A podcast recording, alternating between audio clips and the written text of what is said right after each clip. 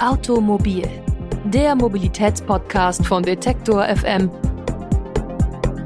wird präsentiert von blitzer punkt de, Deutschlands größter Verkehrscommunity.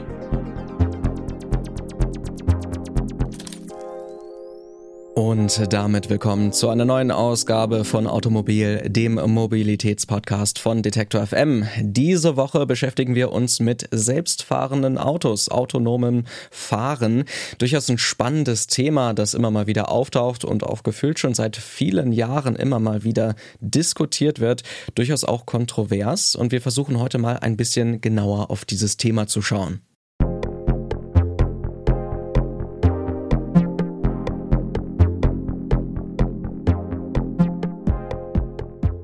Ein Auto, das selbstständig fährt, ist für die einen vielleicht eine angenehme und für die anderen eher eine beunruhigende Vorstellung. Zum einen bedeutet autonomes Fahren natürlich, dass keine Person mehr am Steuer sitzt, die müde wird oder sich auch ablenken lässt. Die Gefahr, einen Unfall zu bauen, die würde durch autonomes Fahren tatsächlich gewaltig sinken. Denn für neunzig Prozent aller Unfälle im Verkehr ist nämlich menschliches Versagen verantwortlich. Zum anderen steuert ein Computer das Fahrzeug, der über keinerlei menschliche Instinkte verfügt und dem alles Wissen dann aber auch angelernt werden muss. Das Handeln in einer brenzlichen Situation könnte so dann eher schwer vorauszusagen sein.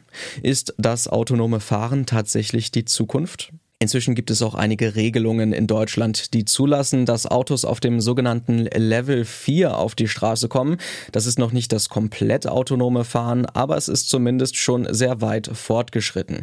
fünf ist das höchste Level, und schon auf dem vierten redet man vom sogenannten vollautomatisierten Fahren. Der Fahrer kann dann zum Beispiel die Führung des Autos komplett abgeben und ist eigentlich nur noch Passagier. Die Fahrten werden vom Auto selbst bewältigt, zum Beispiel auch auf der Autobahn. Man kann dann auch einschlafen oder das Smartphone verwenden und muss sich gar nicht mehr um den Verkehr kümmern.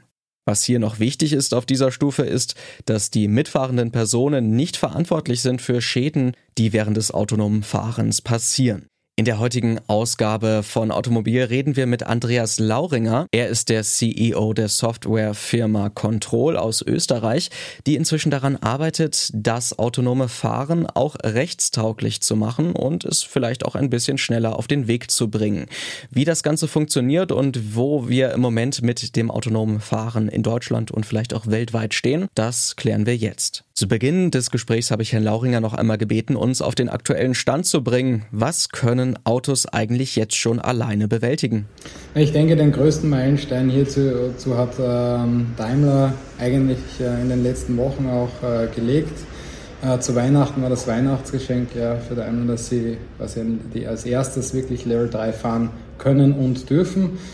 Ich denke, es ist immer sehr wichtig, dass man ähm, äh, das auch genau so sagt, weil viele Leute sagen oder viele Firmen sagen, sie können sehr viel, und äh, Daimler hat äh, hier auch gezeigt, oder bis jetzt als Mercedes, dass sie das ähm, äh, nicht nur können, sondern auch die Zulassung hierfür in Deutschland gekriegt, und sie sind hier weltweit die Ersten, und äh, das heißt, man kann für eine gewisse Zeit äh, bis sechzig Kilometer pro Stunde, und das ist äh, auf U N-Level so geregelt, ähm, bis sechzig Kilometer pro Stunde wirklich auch die Hände vom Steuer nehmen. Man darf es und man kann es. Und ich denke, das ist das, das Wesentliche. Und es wird ja auch daran gearbeitet, gerade dass es bis hundertdreißig Kilometer pro Stunde geht. Das heißt, hier wäre sozusagen Deutschland eigentlich ganz vorn mit dem ersten sehr hochautomatisierten Fahrzeug, eigentlich automatisierten Fahrzeug.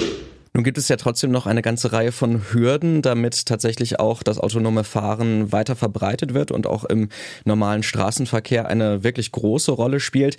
Wo sehen Sie denn die größten Hürden? Sind das eher technische ähm, Schwierigkeiten, die es noch gibt, oder ist da vielleicht auch eine ganze Menge Skepsis in der Gesellschaft, die vielleicht auch verhindert, dass das Ganze sich bisher durchsetzt? Ne, ich denke, so also ein bisschen, es ist ein guter Mix. Ich sage immer, das Wichtigste ist, dass wir Technik auch vertrauen können. Da sehen wir auch als Control einen Wertbeitrag, den wir hier leisten wollen und auch können. Weil ganz wichtig ist, dass wir als Gesellschaft lernen, diese Technologie zu akzeptieren. Man denke nur zurück, als man von Kutschen aufs Auto umgestiegen ist, hat man gedacht, man stirbt, wenn man in einen Tunnel fährt et cetera. Jetzt lachen wir drüber. Ne? Also wir müssen auch lernen, dass äh, es werden Unfälle mit solchen Fahrzeugen passieren, weil man kann es nicht verhindern. Aber wir müssen damit richtig umgehen, weil ein äh, Unfall und vielleicht auch mit einem Todesfall, kann aber auf der anderen Seite zehn oder mehr Tausende äh, Leben retten heißen. Und ich denke, hier ist es sozusagen diese Gratwanderung ähm, zwischen technischer Euphorie, was alles geht, und zu dem, was wir auch als Gesellschaft ähm, verdauen können und wo wir uns auch juristisch hinbewegen, äh, dass man das geschwindigkeitsmäßig angleicht, ist, glaube ich, ein ganz wichtiges Thema. Und ähm, ich denke, da ist auch mit der Level vier Gesetzgebung, gerade in Deutschland, ähm, einiges äh, nach vorne passiert. Und ähm, ich weiß, dass wir, wir gerade so, auch wenn es ein österreichisches Unternehmen, aber sehr viel in Deutschland auch mit ähm, zwei Standorten in München und Berlin, ähm, dass man hier wirklich ganz weit vorne ist eigentlich. Vielleicht können Sie uns noch mal ein bisschen genauer erklären, was Ihre Firma eigentlich genau für eine Software entwickelt hat oder entwickelt. Ähm, es wird ja auch gerne mal dann als digitaler Fahrlehrer beschrieben. Was genau müssen wir uns darunter eigentlich vorstellen? Ja, wir fangen damit an, dass wir einfach Gesetze digitalisieren, interpretieren, sodass sie quasi von einer Rechtssprache in eine technische Sprache gewandelt werden. Ähm, und das machen wir auch runter bis zu Gerichtsurteilen, weil die, viele äh, sag ich mal, Gesetze sind für Menschen geschrieben, die auch für eine Maschine auslegbar zu machen. Und da muss man sehr viel Verknüpfungen machen in den Gesetzestexten, auch in verschiedenen Gesetzen, aber auch dann Gerichtsurteile lesen, wie hat das schon unsere Gesellschaft sozusagen verfeinert oder, oder ergänzt, äh, was Gesetzgebung ist. Und äh, damit kann man dann sozusagen prüfen oder validieren, ob ein Fahrzeug ähm, diese, äh, das Regularium auch einhält. Und äh, das so, sowohl in der, unter der Entwicklung, aber auch dann im Betrieb. Und äh, im Prinzip ist das die Kernaufgabe von Control, wirklich vom Gesetz äh, weg zu zeigen, dass ein Fahrzeug quasi wie du und ich äh, die gleichen Regeln einhält. Und das ist, äh, warum wir auch denken, dass wir hier einen sozialen Beitrag leisten, weil das ist für uns die vertrauensschaffende Maßnahme. Wir sind alle im selben Boot und ich denke, das ist auch wichtig, dass wir das, als das Vertrauen als Menschen haben, wenn zum Beispiel der Fahrer jetzt nicht mehr am Steuer sitzt und, oder auch die Hände nicht am Steuer hat, wie gehen wir damit um? Ne? Oder ich kann mit dem Fahrer, der nicht mehr da ist, nicht kommunizieren, ich kann dem kein Handzeichen geben zum Beispiel. Ne? Da müssen wir ihm vertrauen. Und das ist eben auch dann basierend auf dem, zum Beispiel der S T V O, die ja in Deutschland erfunden wurde, Anfang äh, neunzehnten Jahrhundert. Und äh, das wollen wir jetzt für autom- automatisierte Fahrzeuge äh, oder autonome Fahrzeuge auch ähm, umsetzen. Nun haben Sie ja auch gerade schon ein bisschen ausführlicher erklärt, dass es vor allen Dingen darum geht, die äh, Rechtsrahmen praktisch abzubilden und auch dann ähm, die Autos lernen zu lassen. Ähm, allerdings gibt es natürlich auch noch diese menschliche Komponente, die auch ein wichtiger Faktor ist. Also dass man zum Beispiel auf ähm, bestimmte individuelle Situationen schnell reagieren kann, was vielleicht für ähm, das Auto selbst nicht so einfach sein könnte. Zumindest würde ich mir das jetzt mal so als Laie vorstellen. Inwieweit können diese menschlichen Elemente denn überhaupt umgesetzt werden bei autonomem Fahren? Von unserer Perspektive ist es immer so, dass es als erstes muss es den Rahmen dafür geben. Der Mensch hat einen Rahmen, der kann nämlich unter Schock zum Beispiel handeln oder es gibt eine Gefahrensituation und er tut sein Mensch Bestmögliches. Jetzt ist es natürlich, und dabei werden aber auch Gesetze verletzt. Das ist aber dann sozusagen, wenn ich ein Gesetz verletze und ein Menschenleben rette, dann ist das für uns alle okay. Ne? Und das ist auch richtig und gut so. Die Frage ist halt jetzt, wie, wie mache ich das, wenn ich ein automatisiertes Fahrzeug habe, wo ein Sensor das sieht, weil ich müsste ja diese Reaktion quasi vorprogrammieren. Und das ist dann eben die, die Komplexität, wie, wie wir hier auch einen Rahmen finden, dass wir sagen, was ist eine Ausnahmesituation und, und, und was ist es dann aber auch nicht. Ja? Weil Menschen, jetzt haben wir den Positivfall geschildert, es kann aber auch negativ ausgehen. Und das ist dann die, die schwerwiegende Konsequenz. Und ich denke, die Rechenleistung und die Kapazität von autonomen Fahren sind in vielen Situationen den Menschen durchaus überlegen.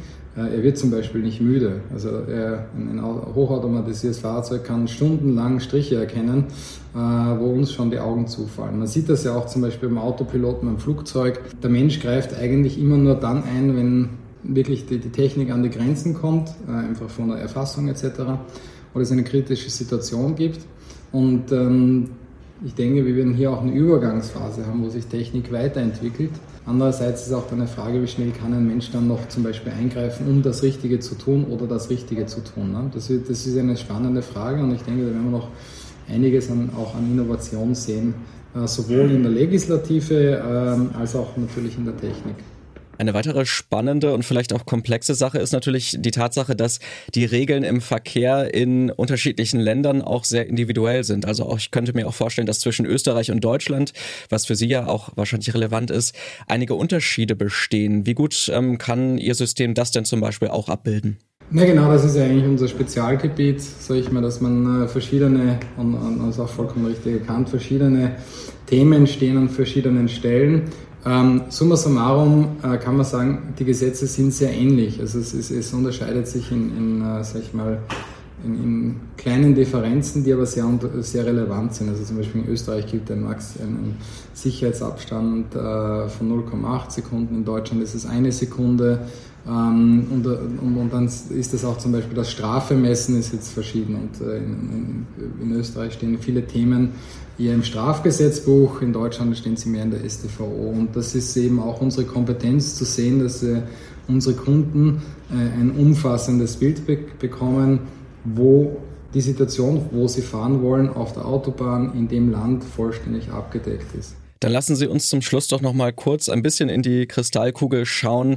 Wann denken Sie, dass wir tatsächlich Autos auf dem Level vier und fünf auf den Straßen in großen Zahlen auch vielleicht in Europa sehen werden? Ich denke, das wird noch eine, eine, eine Weile hin sein. Jetzt zu sagen, das wird äh, zehn oder zwanzig Jahre sein. Ich denke, alle, die das schon mal abgegeben haben, äh, waren sehr, sehr optimistisch. Ich denke, ich würde mal so, so sagen, ich würde mich dann einem Blogger aus dem Silicon Valley anschließen.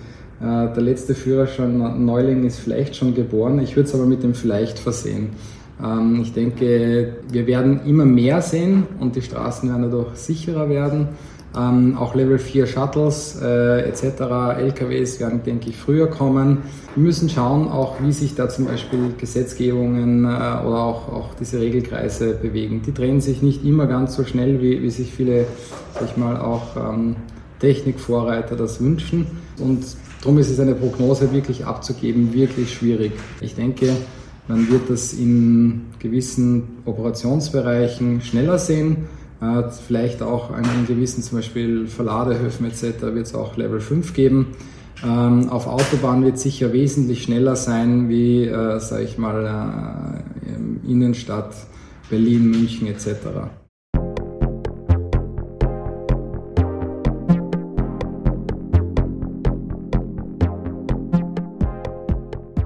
Soweit das Interview mit Andreas Lauringer von Control. Wenn ihr noch mehr erfahren wollt über die Regeln und Hindernisse von autonomem Fahren, dann schaut auch gerne vorbei bei uns im Onliner bei Detektor F M.